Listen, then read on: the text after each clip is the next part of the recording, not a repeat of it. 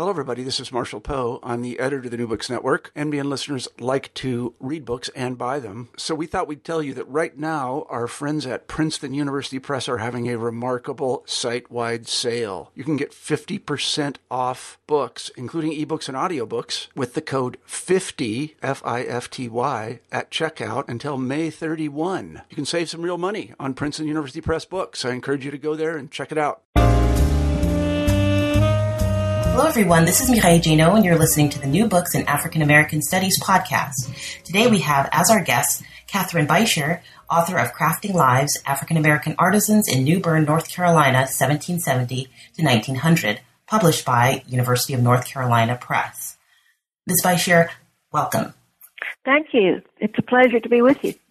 Great. Um, I wonder if you'd uh, just begin uh, by saying a few words about yourself, um, in particular how you uh, came to be a historian or uh, how you came to your current uh, professional position, um, and also how you came to write Crafting Lives.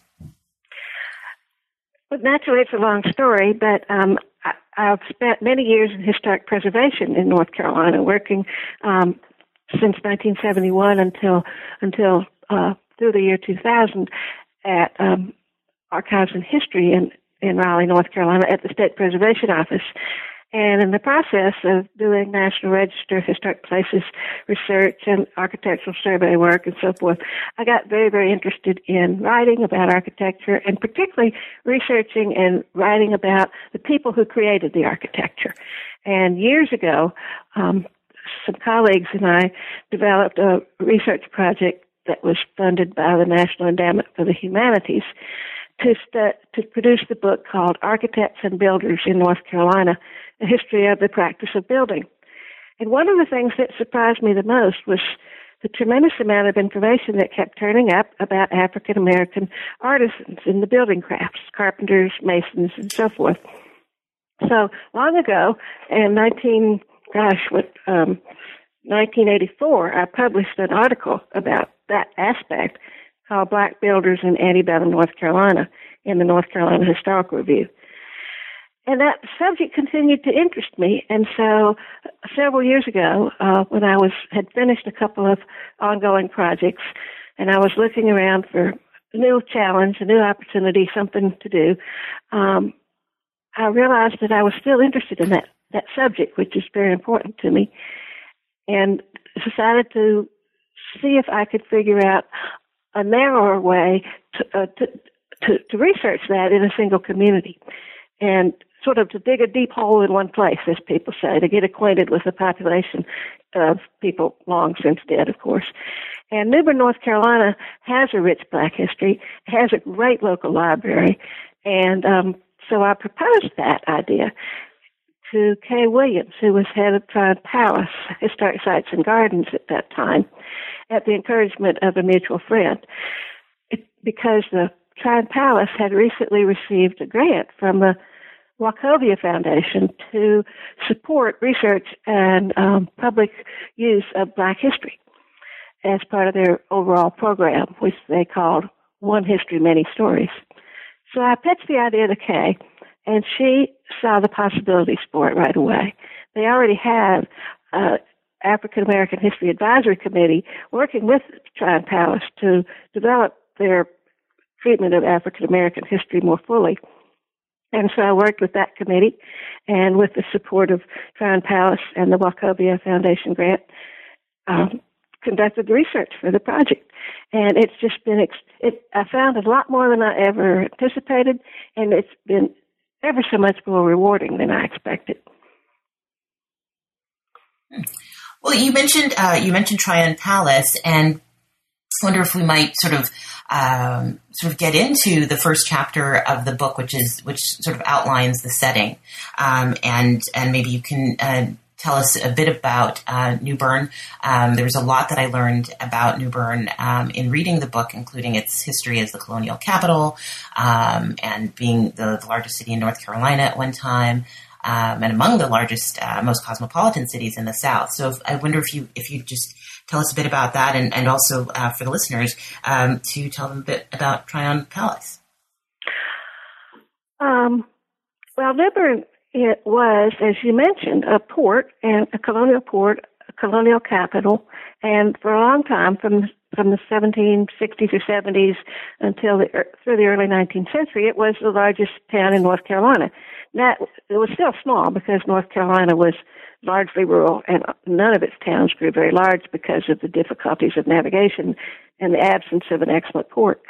But New Bern was remarkably cosmopolitan for its size. It had all the dimensions of a quote city, and it also had uh, a good deal of wealth. It had trade with trade with distant ports, um, England, New York, whatever, and it also had a, a remarkably uh, strong black community from from the from the very early days. There were a good many free people of color who settled in that area, particularly in the rural county, but also in the town. And there was a black majority, including mostly slaves, in New Bern from its earliest years until the mid 20th century. One of the things, one of my goals was to sort of highlight the importance of North Carolina urban life. So often, as you are probably well aware, so often treatment of African American history and urban history in in the South leap over North Carolina. Mm-hmm. It's like there's nothing between Virginia and Charleston, mm-hmm. and of course we Tar Heel folks. I'm an adopted Tar Heel um, from Kentucky originally, but we're we're pretty proud of our state and its history, and I kind of like the idea of saying, "Hey, look at look at New Bern it, it's important too. Mm-hmm. And the more I learned, the more I realized that New Bern um, was an extraordinary place, and I try to I try to outline that in this book to show that it was not a little Charleston. It was not a little New Orleans. It was its its own self, and it had its own own characteristics. And as you asked about Tryon Palace, one of the things that distinguished New Bern in the colonial period was the fact that Governor Tryon, um, who had come to North Carolina as uh, lieutenant governor and then became governor, decided to build a, a, a what's now called Tryon Palace, the governor's residence and meeting place, which uh, in New Bern as the most centrally located port along the North Carolina coast, and he employed a a an English-born architect, John Hawks, to plan the palace, which was the grandest building in North Carolina by miles. It was a it was completed in 1770. It was a grand brick building in a Palladian classical style, and it was the the single building that travelers through North Carolina would point out as being elegant and and excellent. It did burn in the late 19th, 18th century, though, and um, but its memory remained strong. In the mid 20th century, it was rebuilt from the original plans and from archaeological information in a 1950s, but still rather authentic uh, replication of what had been there. And it's it's been the big tourist attraction. It now has a history museum associated with it, and the interpretation of it has, under Kay Williams's guidance, and and subsequently, it they've tried very, very hard to expand the interpretation to what they call, as I mentioned, one history, many stories, to suggest that New Bern and Tryon Palace's history is one of a diverse population. Kay Williams, by the way, uh, died not long ago. She died in um, 2012, I believe. Let me double check. And this book, my book, is dedicated to her. If it hadn't been for Kay, who saw it through, yes, she died in 2012, uh, shortly before um, her her birthday would have come on November 6th. But she she was a great friend of this project, and it had not had it not been for her and her faith in the project, this book would never have happened. Yeah, um, and and you do have a very uh, a nice uh, dedication at the at the beginning of mm-hmm. the book uh, to her, so that's an important uh, acknowledgement. Um, so you mentioned with uh, with Tryon Palace as well as um, there were other sort of edifices um, that that that burned um, in New Bern, um, sort of throughout throughout the um, early national history. Um, as well as uh, you know, throughout the colonial period, early national history, and so on. and you also mentioned again in the first chapter that um, along along with that, um, scarcely any craft items uh, made in New Bern um, survive. Anything that can be identified sort of unambiguously as as such as being uh, made in New Bern. Um, and I and you, you cite a couple of, of interesting reasons for that. Uh, one, the um, uh, the preference for imported goods and and just the, the lack of sort of a culture of identification and and and um, intentional collection of, of, of, craft objects. And so I wonder um, what sorts of challenges that posed in terms of researching this book and how you how you got around uh, those challenges. Well, that's a really important point. I'm glad you brought it up. I think that I had two major surprises in this book, in researching this book in documentary sources, and particularly through the web, I did a lot of my research on the web, as many people are doing these days, but also through other, all kinds of different documents. I found more information about African Americans, both enslaved and free, than I ever, ever would have imagined possible. It was stunning how much information I could find. A little needle in a haystack, one at a time. But the other surprise was was the disappointment. And you mentioned I had hoped and even thought that with some digging and some connections, we might be able to attribute specific uh, material objects, artifacts to African American artisans. Um, but it turns out that of the buildings that were that we have documents showing that African Americans actually uh, built them, those by bad chance have disappeared. The Craven County Jail, um, and a few others. There are others. There are a few buildings that we're reasonably sure African American artisans would have worked on, but we don't have the specific documentation. I had hoped that there would be pieces of furniture that, or other, uh, uh, perhaps a carriage, or perhaps who knows what, mm-hmm. that family tradition or research could link to specific uh, artisans, possibly slaveholders, possibly uh, slaves, possibly free blacks. But in fact, it turned out that as far as anybody knows, and there's been a lot of a lot of investigation, there are no New Bern artifacts such as furniture, hmm. um, no New Bern artifacts at all, except for silver, that are are documented to any particular maker. Hmm. There is a good deal of New Bern area furniture, and we know names of New Bern area cabinet makers and furniture makers, but we don't know which ones made which things. There is a silversmith, and more than one silversmith in New Bern whose work is known, but they were white. And to my not to my knowledge, at least based on the research I could do, none of the silversmiths apparently owned or employed African American um, silversmiths or uh, or assistants or anything like that. There was a in Charleston, there was at least one African American silversmith whose work has been known, but not in North Carolina. So what it meant was that I could not point to the particular style or way of working based on the artifact mm-hmm. that went with any particular African American artisan. I wished I could have, but maybe someday some material will turn up. Maybe some objects will turn up someday, but they haven't so far. Interesting. Um, yeah, I, as I said, I was um, in reading that you were, you know, able um, as, as folks reading the book are able to see, uh, you do have a remarkable um, amount of, of, documentary evidence that you that you use, and uh, so I was I was very curious, sort of in the in the absence of um, some uh, of material remains, um, how you were able to do that. So that's really interesting to hear. Um, again, um, just maybe backing up a bit um, from from that first uh, first chapter um, and sort of taking the taking the larger lens of, of the of the the book and its its subtitle. Um, I wonder if you might sort of talk about the interplay uh, with with a larger sort of American artisan identity and um, and and how that plays in more specific terms uh, with African Americans in in New Bern, because I think that that's one of the larger uh, uh, concerns of, of the book.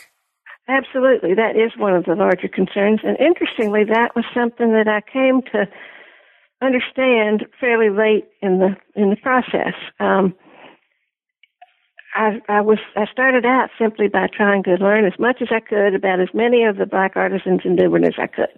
Simply, you know, gathering facts, gathering facts, put them in and putting them in some order eventually, and drawing links between them um, as as as far as as much as I could, and found out a tremendous amount. But it was and it was actually when I submitted my manuscript to the University of North Carolina Press that the readers, you know, um, university presses always get outside experts to read the manuscripts mm-hmm. they receive, and then they make comments on how the book might be improved, and they did, and they um, they really pushed to um, to say this needs to address a bigger question. You need to address a bigger question here. This is a, a good narrative, but it needs to uh, touch on larger arguments. And so I looked and looked about that and thought and thought, and finally uh, realized that there had been treatment in a wonderful book called American Artisans Crafting Social Identity, 1750 to 1850, uh, addressed the question of what was American artisan identity in places besides just the northeastern states and cities where artisan identity studies had been the most prevalent. And one of the articles um, in it, essays in that, raised the, the question of how could uh, African American artisans in the South fit into the picture of American artisan identity because American artisan identity was grounded in a sense of independence, in a sense of um, reliance on trade, on relationships, and to, to sort of social identity. And what I realized was that although it was difficult and there were many hard questions, that actually these artisans in New Bern they were they were numerous enough and they um, were strong enough and they were they were self-aware enough that they really did claim a place as artisans within the larger artisan identity um, in, in which they were claiming to be. They were proud of their identity. They were proud of their artisanry, and they they grounded their social identity in that trade. Um, one of the things that I point out in the book is that it's easy to to um, to see, as in many as in many communities, it's easy to see how white racial concepts could stifle black development of their identities as citizens and artisans.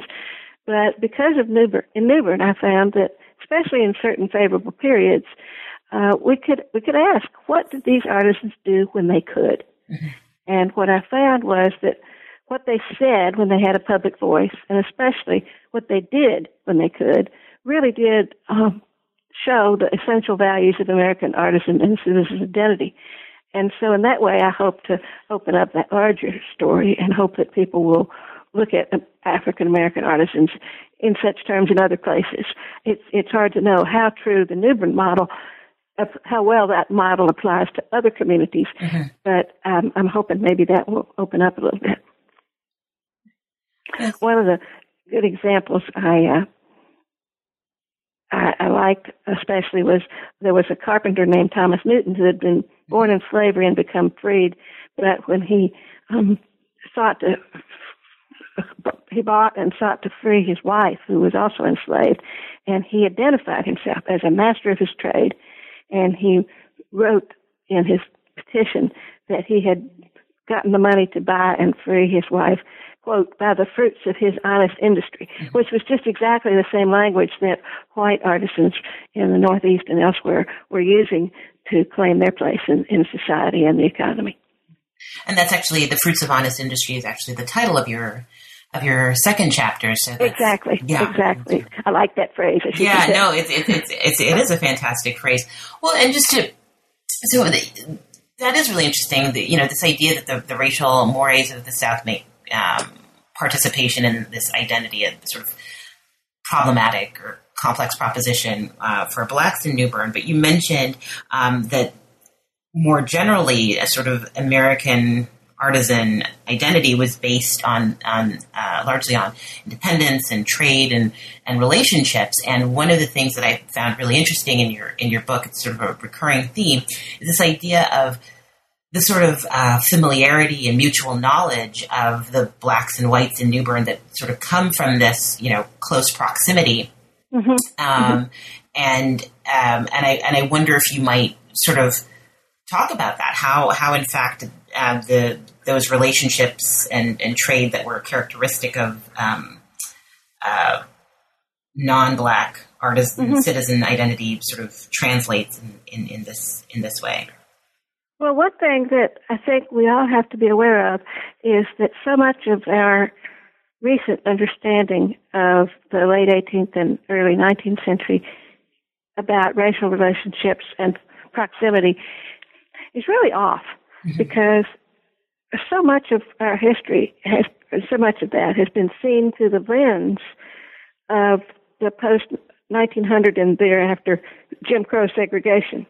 I mean, certainly the South in which I grew up was a segregated, very segregated South, Lexington, Kentucky, and much of the history was uh, the South has been written since since that time, and is we just see that past world through a lens of of rather strict segregation. But in fact, particularly in the late 18th century and the early 19th century, the cities were. If you walked down the street in the city, you would see black and white people everywhere and see them in many cases interacting and in many cases living side by side or at least fairly nearby because cities at that time, small cities at least, were race mixed mixed places in terms of race, in terms of class, and in terms of use. There would be a blacksmith shop or a or a, a business near, not far from a church, from a or from a, a, a big house or a little house.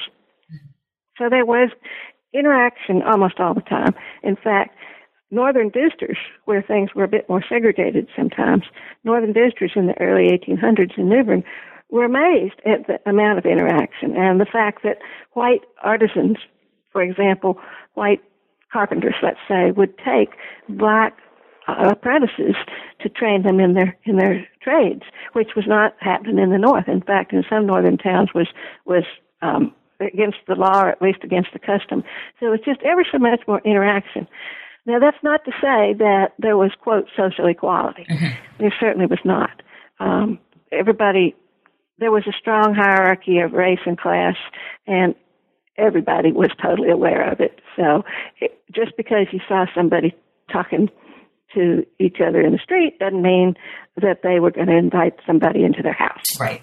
Um, except maybe to fix the roof. Mm-hmm. Um, so there was a really strong hierarchy of race and class, but within it there was a good, good deal of interaction. And in fact, I mean, for example, Donum Montford, who was one of the, who was a uh, brick mason and plasterer who became free in uh, when he was around 30, he was very well known in his trade, and at one point he was appointed to a committee with other leading craftsmen, building craftsmen in town, who were all white, to serve on the committee to evaluate the structural uh, integrity or strength of the tower at, at Christ, Christ Episcopal Church.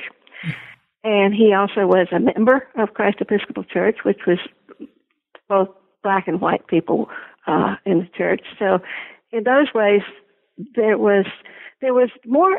I think there was more understanding of individual person personalities and and characters than there would be later. I mean, it's, to some extent, even in the 1850s, but particularly after 1900, um, there was a more monolithic sense of race than there was in those days. And so, in the in the early 1800s, for example, I think people, the, the white leadership had a stronger sense of the individual people in the black community. Mm-hmm. Of course, that's true in a, in a that's true in any town at any time. Mm-hmm. That there are people who know each other personally mm-hmm. and know people's reputation, and that kind of is a is a variation on the seemingly monolithic racial relationships. That there are personal relationships and personal knowledge that that works kind of counter to that. Um, and and along with that, and and um, here we sort of um, might come to the to uh, again the second chapter entitled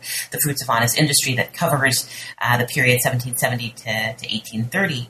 Um, this um, again something that you that you come back to uh, a, few times in in the book.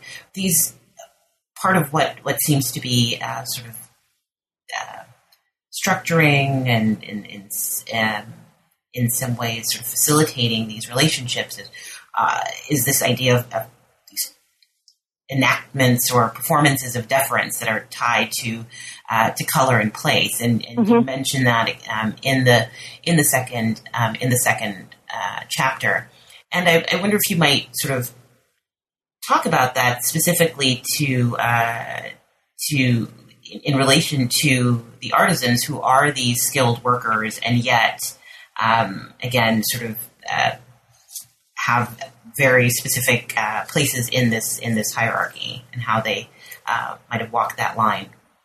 Right. Well, we can only imagine what it would have been like psychologically um, for these individuals to to operate successfully in that world.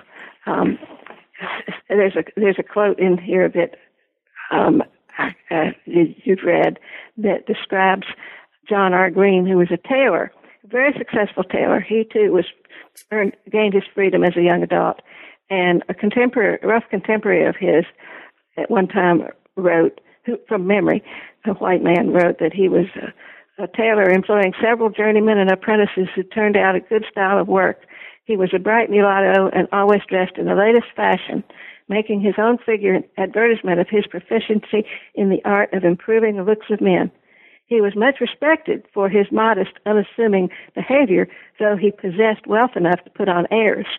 And to me, that just kind of sums sums up the strategies that so many people had to use. And and this is not something that's disappeared in terms of having confidence in your own ability, having skills, having a, uh, probably a pretty outstanding place in your own social circles, but at the same time presenting an unthreatening um, and, as you say, deferential uh, manner to the the white master class and the white well the whole white population, so that they would not not try to cut you down. Mm-hmm.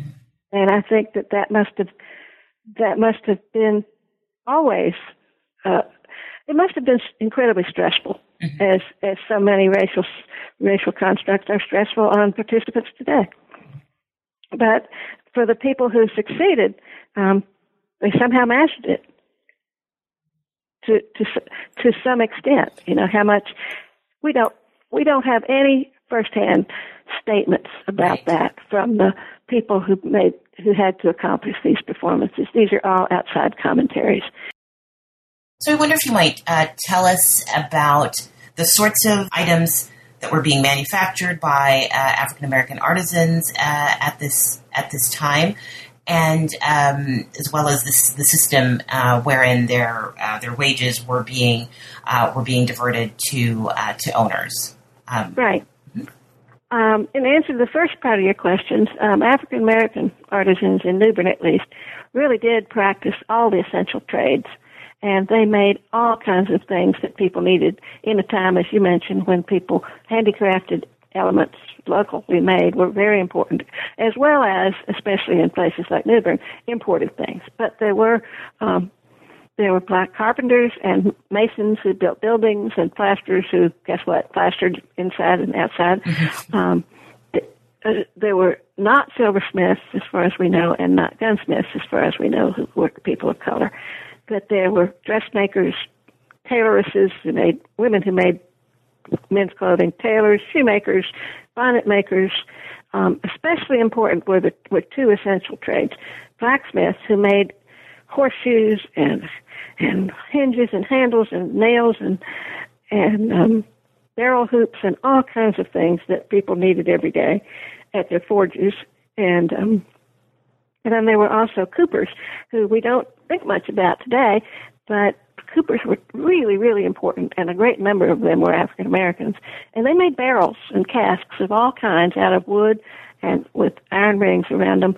And they, um, those things were absolutely essential to most of the economic engines of New Bern and much of the South, much of the country, I suppose, because New Bern, for example, was a major shipping point for for naval stores. The the sap-based products of the pine trees that were used for for uh, caulking ships and whatnot, and those all had to be shipped. That all had to be shipped by the bazillions mm-hmm. in um, in barrels that were made at least for a long time by local coopers. So coopers were terribly important. And then in the late 19th century, when they became barrel factories, then the Cooper's business kind of dried up. Um, and blacksmiths too, with the invention of the automobile and mass production. So mass production would cut into these things. But in answer to the second part of your question, what was called slave hiring was really important in the um, in the antebellum period, in which an artisan or a laborer, whoever, would um, be owned by a certain a certain person, and um, let's say James belonged to to uh, Mary Smith, and Mary Smith might have been a widow who had inherited James from from her husband, let's say, and let's say James was a blacksmith, and so what Mrs. Smith might do would be to arrange with Mr. Brown that Mr. Brown would hire James, the blacksmith, for a certain amount per month, or perhaps for a whole year. It would depend. And then James would receive a little of that money that he earned, but most of it would go to his owner. And this was called slave hiring. And it, many, many, many of the enslaved artisans of the day did not belong to an artisan, another artisan. They belonged to a widow or a lawyer or a, or a planter who would then hire them out to, to profit from their skilled work. But in some cases, the, there was an operation, a system called self-hiring, mm-hmm which drove the authorities nuts because it allowed slaves more autonomy, but it suited both the slaveholder and the slave hirer pretty well, and offered some opportunities for autonomy to the to the hired artisan because what the artisan would do would be to find his own employer, make his own arrangements, and then uh, take his pay for his work, and then give over give back a certain, give over a certain amount of it to his owner. So the owner didn't have to look after him or provide his food or housing or anything necessarily. Mm-hmm. Oftentimes people would live out too, away from their owners. So that was that much more autonomy, which the authorities were constantly passing uh, rules against this, and because, as we can tell, when a rule gets passed a lot, it means people are doing it, sure. whatever it is. Um, and so there was constant rules about how you would get a badge, and people weren't getting a badge, and rules and regulations about self hiring and slave slave hiring, because clearly it had economic benefits, but to many people fearful of slave rebellions or slave autonomy, it presented a lack of control there's I'm recently reading a biography of Denmark Vesey mm-hmm. that is really good about in a, a description of how the slave hiring system operated in Charleston. And Charleston, of course, was a place where um, slave insurrections were not unknown. And uh, but in any case, that book, along with my book, really explain how the slave hiring system works. Sometimes it's only recently, I think, that most scholars have realized how important these semi-autonomous slaves were to the picture of, of urban life in the antebellum period because they were not they were not locked into the gates behind the gates of their owners um, establishment all day. They were out and about. They were doing work. They were working for other people. And in, in Wilmington, North Carolina, in fact, um, the slaves, there were not very many free people of color, but there were lots of enslaved people who worked essentially on their own, and the, the white artisans would complain about it because they were often underpriced, they thought. And there's one scene in which the white artisans uh, in Wilmington, North Carolina, this didn't happen in New Bern to my knowledge, in Wilmington, tried to tear down a building that a black contract, an enslaved contractor was building, and then this enslaved artisan had actually employed other slaves to build the building, and there was a lot of tension over that. That is really um, interesting for for a number of reasons because you do mention sort of mid mid nineteenth century, almost uh, thirty uh, percent of, of free New Bernians were, were black, and similar proportion of black uh, New Bernians were were free. So it's a sort of a a um, really unique unique setting um, in terms of that. Uh, but to the to the point that you just uh, you just made about the the the sort of uh, economic benefits um, to the enslaved uh, enslaved artisans.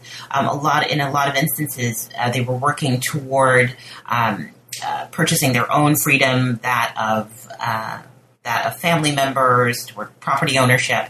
Um, and and I, I, wonder if you can um, uh, sort of talk a bit about those those sorts of overriding um, goals. I guess.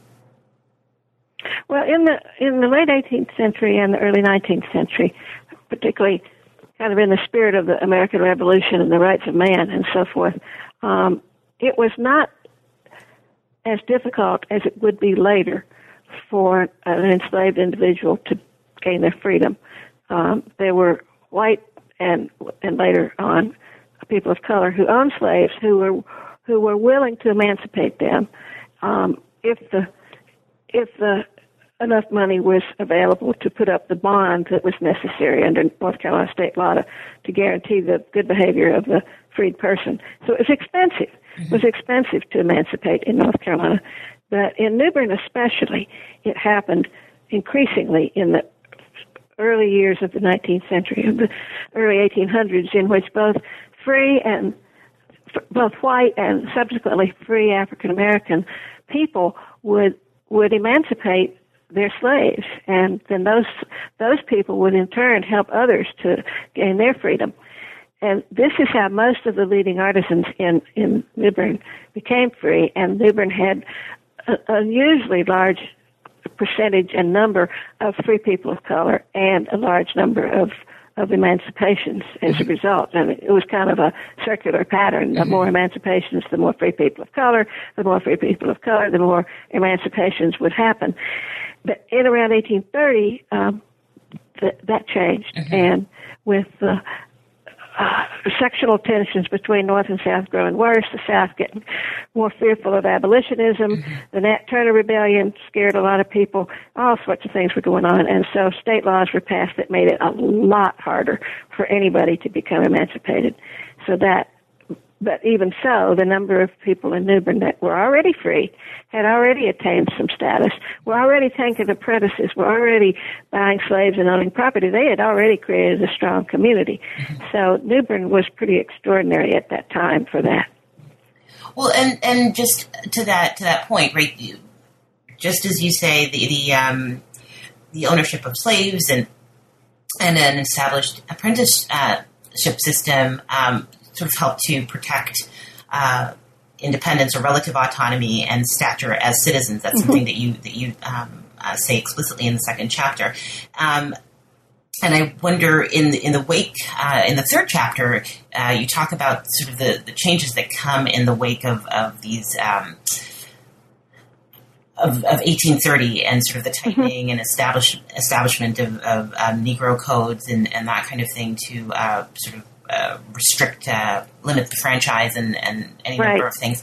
Um, I wonder if you can speak specifically to the changes in the apprenticeship uh, apprenticeship uh, system, um, because that that seems also to be a really critical turning point again in this uh, in the in the Right. Well, what it appears from these apprenticeship bonds, and you can only read so much into the evidence, is that um, after the after about the late 1820s, the number of African American master artisans who were taking, who, who were assigned apprentices by the courts dropped off considerably. Mm-hmm. And it might have been an economic problem. It may have been a racial thing. I have no idea. The other thing is that um, the number of, of, as John Hope Franklin points out in in um, the Free Negro in North Carolina, a classic work, what one of his charts shows is that although the courts continued to assign free children of color to apprenticeships, they seldom, much more, much less often did they, uh, after 1830, did they uh, assign them to learn skilled trades. More and more they assigned them to as um, farmers, which really meant a farm laborer, or women, young girls as spinsters, which might teach them to spin, which was more just teaching them domestic skills, mm-hmm. such as a servant might have, or such as a, a mother might later have in a household. One of the other things that changed in a big way was that up until 1835, as you may have seen, in North Carolina, free people of color could vote mm-hmm. according to the same qualifications as as whites. It was only males, and it was people that owned a certain amount of property.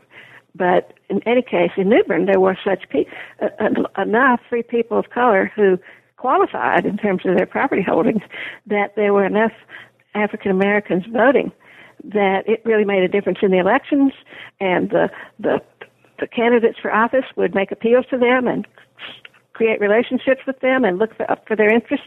So they really had some some actual political agency. Mm-hmm. In 1835, possibly partly as a result of their strength in New Bern, um, the, the the black free blacks uh, were forbidden anymore from voting. The North Carolina Constitutional Convention of 1835 passed a constitutional amendment disfranchising uh, people of all people of color. Of course, women of no color right. vote. Well, and and and that that um, that was a really interesting point in in the book, right? This idea that there was uh, before this period um, uh, the the right to vote throughout North Carolina, but in New Bern, um, it was at an exceptionally high rate for just the reasons um, uh, you mentioned. Because in a lot of um, you suggest um, that in a lot of cases there would there might have been voter intimidation and other things preventing people from voting right. in other parts. of North Well, Carolina. and also we we don't. I, I don't know that anybody's really taken a research look at black voting, free black voting across the state. right, But um, only in a few places were there enough free blacks to vote to make a difference. And as you say, perhaps intimidation kept some away from the polls. We really, I don't really know that that's been looked at. If it has, I've missed it. But it would be an interesting question. well, and But you know, you're going to vote. You're more likely to vote if you think it's going to make a difference. well, that's exactly right. That's exactly right. If there's only three of you in town, Yep. what good is that going to do? Right. Well, um, before before we sort of uh, uh, talk about talk about the some of the implications of uh, that sort of limited elimination of the franchise, um, one of the things that I thought was uh, was really interesting as well was uh, a, a couple of things about the, the artisan population. Um, there was a it seemed, and I, I hope I'm not, um, I hope I'm not getting this wrong, but it seemed that there were was a higher proportion of artisans um, that were runaway um, slaves, um, and and I don't know if I'm if I'm getting that right, but you do talk uh, talk quite a bit about about the um, the artisans who uh, made uh, escapes from uh, from New Bern and and and nearby uh, places, and also um, a number of people who um, taught themselves to read and write as part uh, again of um, of bettering themselves and improving their economic and other prospects. So I wonder if you Right. could talk about those. Uh, I don't really have figures um, on you know the proportion of of runaways that were artisans. There are some studies that of colonial runaways that I read that sh- that indicated that um, that a higher proportion, a higher percentage of runaways were artisans than perhaps were artisans in the total population. But I don't really know that. Um, but certainly it was true that if you had a, a marketable skill, and if you had already the expertise of working in a in the larger world a little bit, you probably um, and some confidence in your ability to find work, you you could you might be able to escape more readily and find a new situation in which perhaps you could remain free. Certainly, there are lots of um, of runaway notices describing artisans who were runaways. These mostly, not surprisingly, were men, young men between the ages of, let's say, 16 or 18 and early 30s. I did not find female artisans as runaways from New Bern, but I, there were some from other places. Uh, Freddie Parker, African American scholar, has written a book called um, "Stealing a Little Freedom" that's about this this question, and is a very important source. But in any case, yes, um, one of the advantages you might have if you were an artisan running away, if you could read and write, you were ahead of the game because you could perhaps write a pass, a forge a pass that would say that you were um, authorized to go from New Bern to Wilmington um, in the service of your master, let's say, or you could write a pass that stated that you were a free person, and because people had were often checked for their passes to make sure they were not runaway slaves. And so if you had a forged document, um, or you could make one for your friends. That was a big advantage. In the, it wasn't until the 1830s in North Carolina that state law forbade the teaching of reading and writing to slaves. Up till that time, it was not forbidden, although probably some masters didn't allow their their slaves to do that. But there was no law against free people of color learning to read and write. Mm-hmm. There were no public schools for blacks, but in New Bern at least, and per- probably in a few other places, um, there was a school run operated by a free person of color, uh, John John Stanley, John S. Stanley, and his wife Fanny, mm-hmm. that taught free children of color, and a tremendous number of those children were the children of artisans um, in in town, and some people came from other other communities to go to school there. So it was they didn't go through high school or anything there, but they did learn to read and write. One particularly successful African American artisan, uh, I think, stayed in school till he was 13 and then went to work um, on an apprenticeship to learn his father's trade. So they they could read and write, and, and that was that was a tremendous advantage in dealing with the larger world. Well, you just uh, mentioned uh, that there there's no documentary evidence or not much of uh, sort of female um, artisans that were runaways, and that um, I think points to the broader question of of um, of, of women.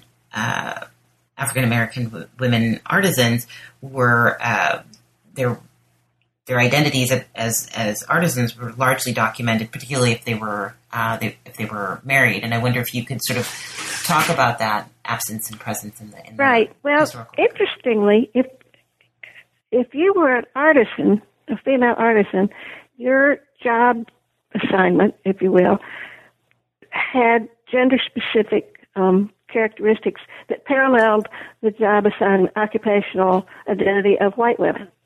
Um, if you were a female laborer, you might just end up sleeping in the streets or working in the fields along with uh, um, along with males.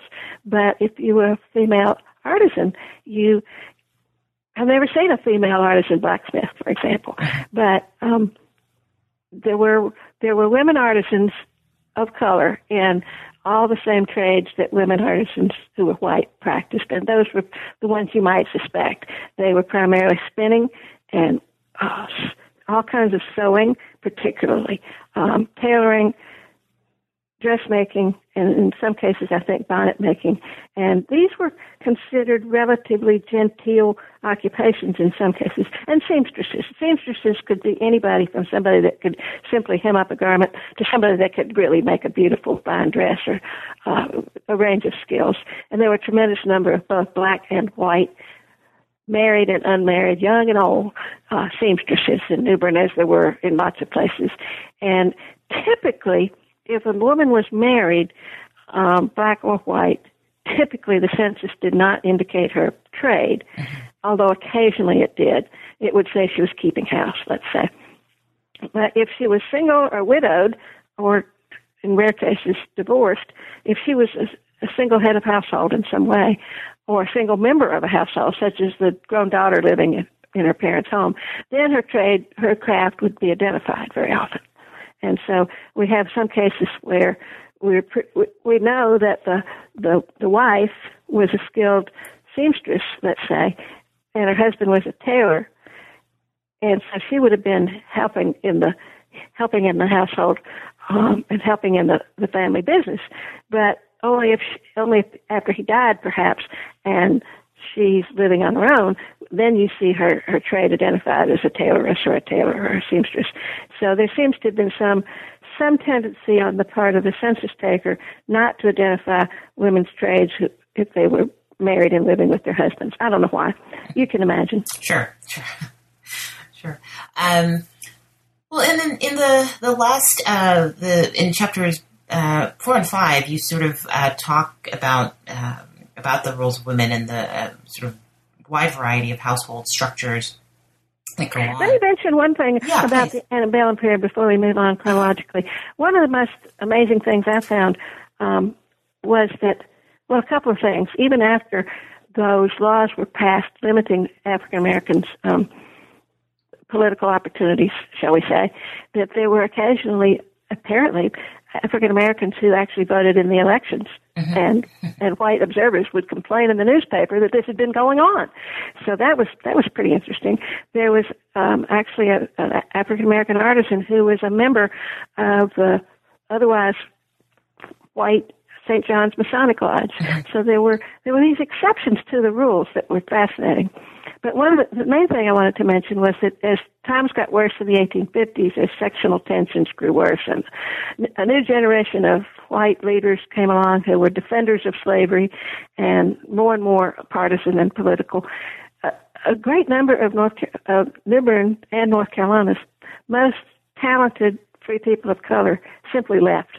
Right. Uh, the leading artisans and their families from New Bern moved particularly to New Haven, Connecticut, and to Cleveland and Oberlin, Ohio. Some of their children had already gone to Oberlin college. Mm-hmm. That was one of the few few colleges at the time that would admit uh, African American as well as white students.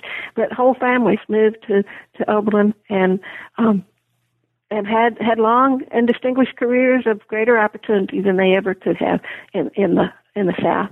Charles Chesnutt, the famous American writer, his family, his parents moved from Fayetteville to oh, to Cleveland or Oberlin, I forget, um, Cleveland, I believe, uh, shortly before the Civil War. He was actually born up there, but he regarded Fayetteville as kind of home anyway, and he he and his he grew up up there, but then he came back to North Carolina intermittently and described the situation in which one of the Fayetteville a Fayetteville white leader after the war said, "Well, we lost all the best people of color. They all went north, and and um, Chesnutt said to him something like, "Well, you know, it's just getting too hot for us here. We were we lost the vote.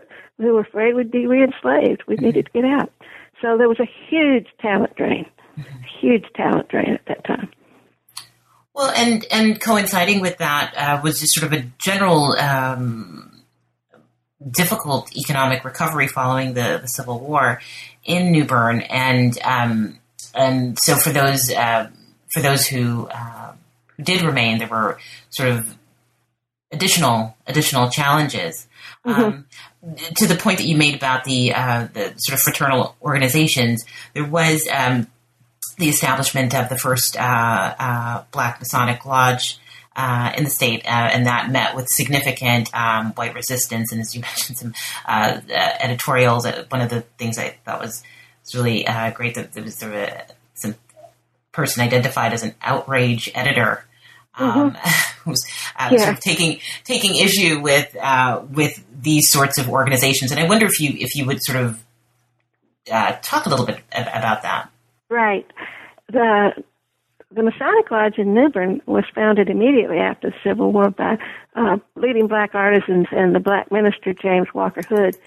And when that when that happened, the newspaper, white newspaper editor in New Bern got all cranked up and objected to it, thought it was terrible, and thought that the White Masonic Lodge in the Grand Lodge in North Carolina should object, and the, they got kind of upset. But it turned out that it was not, as they surmised, uh, uh, coming out of the White New York Masonic Lodge, but out of Prince Lodge, which was a already established national black um, Masonic system or lodge. But it it showed that two or three things. For one thing, um, by that time, African American leaders in, in New Bern were really well organized and well established and were determined to exercise their full rights as free people as free people and as American citizens. One of the reasons that that came along so early in, in New Bern was a chance event in history was that in 1862, right at the just a year after, less than a year after the Civil War started, um, Union troops captured New Bern and they occupied it throughout the rest of the war, and it became a free zone essentially. And so hundreds and thousands of former slaves escaped from wherever they were across the state, particularly in eastern North Carolina, and came to New Bern. You know, walked through the swamps and rivers and got there for freedom. And they, in freedom, with most of the white leadership having fled to get away from the Union occupation, they they were able to create a sort of, as we say, a rehearsal for Reconstruction on their own that created their own political connections, their own political voice and identity. And they were seeking equal rights, like the vote, well before the Civil War was even over. They were they were strong, assertive. The figure Abraham Galloway, who was a black, um, formerly enslaved brick mason from the Wilmington area, he turned up in New Bern, and he was an incredibly important radical leader and a Union spy. David Cecelski's book, um, The Fire of Freedom, is a biography of his amazing career. But he was just one of several figures, primarily artisan leaders, who who created a, a, a political activity and political identity and life in, in New Bern that was really unique in the state and rare in the South.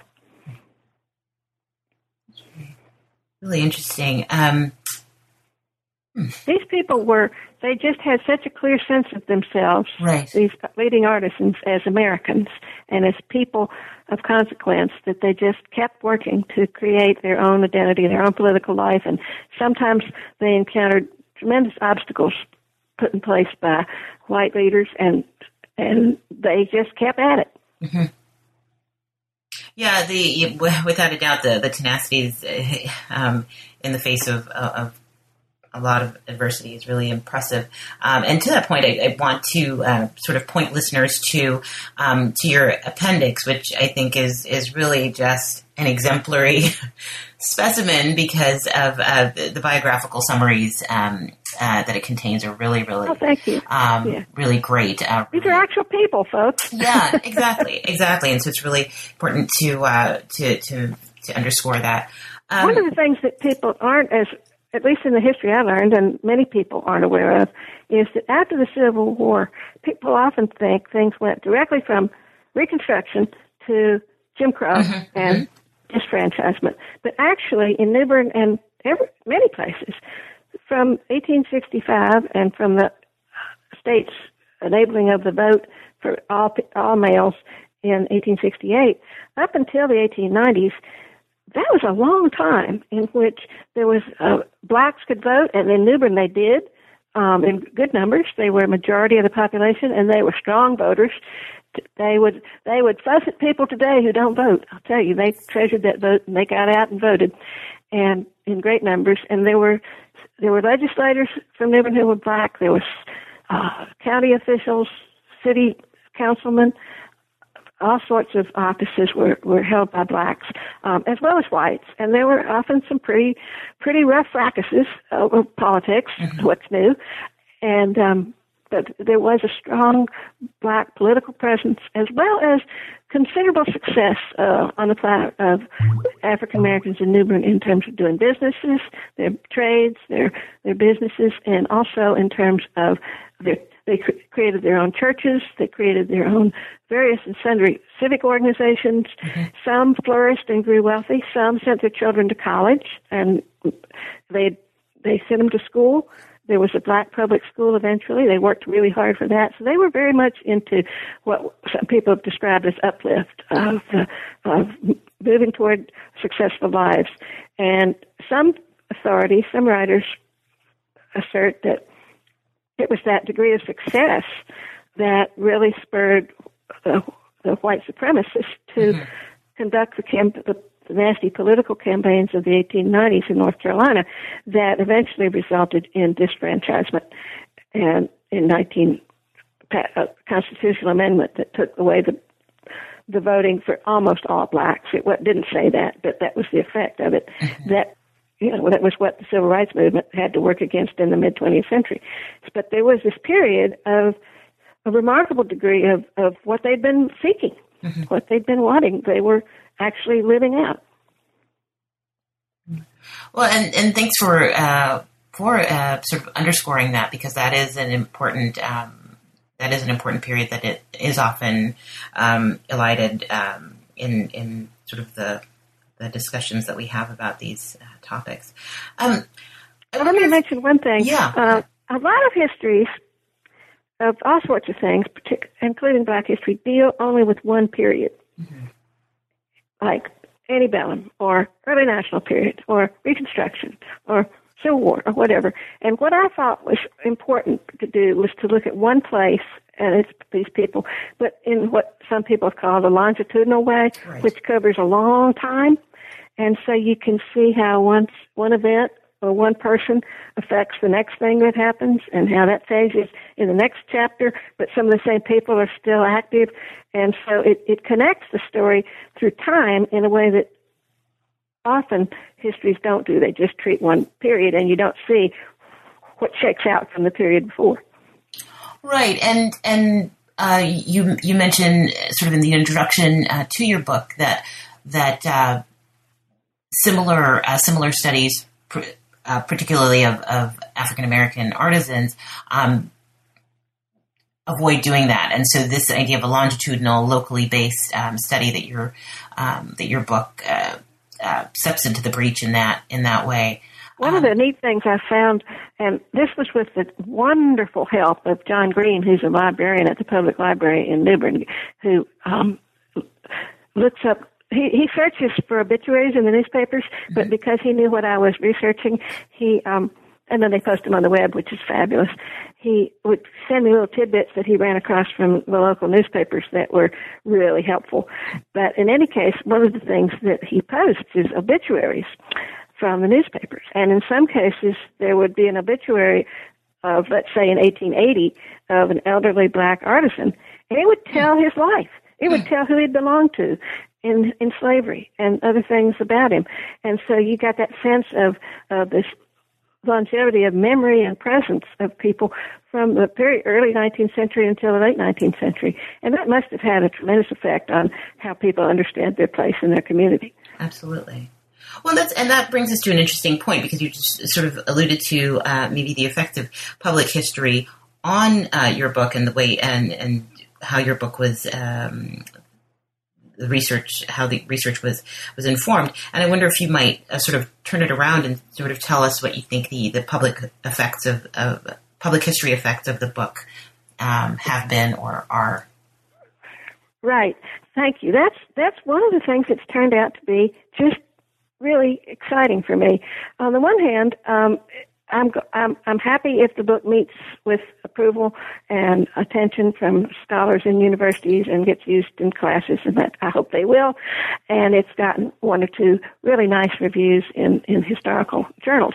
But what's been just such a treat is that it's been it's become a resource for for New Bern. Um, Tryon Palace, as I mentioned, has emphasized this idea of one history, many stories.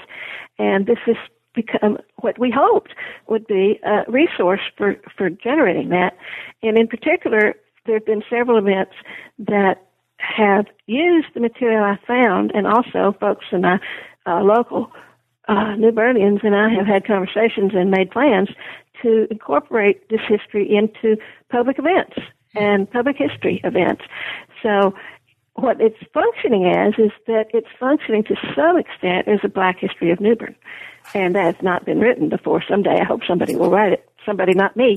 uh, but it does, because of the importance of the artisans, it, and because I try to set it in the context of New Bern, it does give information. And so, for example, um, as, as, as shown in a photograph, um, about a year ago when we had the, the launch of the book with uh, with talks and a reading and everything at Tryon Palace History Center, a launch of Crafting Lives. We tied it to another event that had come out of the book, which was in my research. I had realized the importance of the first North Carolina volunteers of the U.S. Colored Troops, which had been organized in New Bern in 1862. So, with that information, um, I and my friend in New Bern, um, George um, Bernard George, who is a, a history buff and a black reenactor of Civil War Civil War events. Um, we we proposed a highway historical marker for for that um, event for the first colored volunteers, and so we tied the unveiling ceremony to the on the same day to the book event, and so it turned out lots of people, and it was a wonderful event with speeches and singing and the unveiling of the marker, and uh, several people, including Bernard George, wore his wore their um, union, their black union uh, uniforms, which is which are terribly impressive, and it was just an inspiring event. And most recent, and then later on, I helped with the information, used our information we'd had to create some ghost walk characters, which is a New Bern Halloween thing where people um, dress up and perform as historic New Bernians, and a couple of the um, people that were that figured in my book, a couple of women, uh, were reenacted, and that was nice. And now we're talking about an upcoming event, which is the celebration of George Washington's um, visit to New Bern in I think 1791. I don't remember dates as well as I should, and that's coming up in several months. And we're walk, talking about how best to make that a, a bigger story. And one of the events would be perhaps a scene that's in my book where George Washington recognizes in Greece right. Asa. Uh, a free black yeah. a free black um, Cooper named Asa Spelman. That's right. Yeah. And and so that was that was part of the book. So in a way, I'm just thrilled that the book that people people in New Bern are enjoying the book um, and using it to to expand the sense of history to encompass a more representative history than otherwise could be. Yeah, that's uh, that's a really uh, it's really sort of a great thing to be able to see an almost instantaneous. Uh, legacy of the of the book, and that must be very uh, gratifying. Um, I love it. I yeah, love it. yeah. No, as well you should. Um, can you? So, in it, is is there um, anything else that you have sort of on the horizon in terms of projects that you're working on? Well, I'm doing some small projects right now, I'm, but I'm also continuing to be involved in um, generating material, creating biographies for my other ongoing project, which is a website at the North Carolina State University Libraries, where I work part time, which is called NC Architects and Builders, and it's a series of biographical diction biographical accounts and building lists for artisans as well as architects who worked in North Carolina. It includes a good number of the New Bern figures that I studied, but also all sorts of building artisans and architects who worked across the state. And it's um, ncarchitects.lib.com ncsu.edu, and that's an ongoing project. Oh, fantastic. Well, that sounds like a great project. Um, and I certainly uh, hope that everyone will um, go to the address mentioned and check that out. Um, Catherine, I, would really like to just thank you for spending this time with us. Um, I really enjoyed the book and I've really enjoyed our, our conversation. So thanks well, thank very you. much for coming on the show. Thank you so much for having me. Thanks. And folks, we have uh, had the pleasure of speaking with Catherine Bishir, author of Crafting Lives, African American Artisans in New Bern, North Carolina, 1770 to 1900.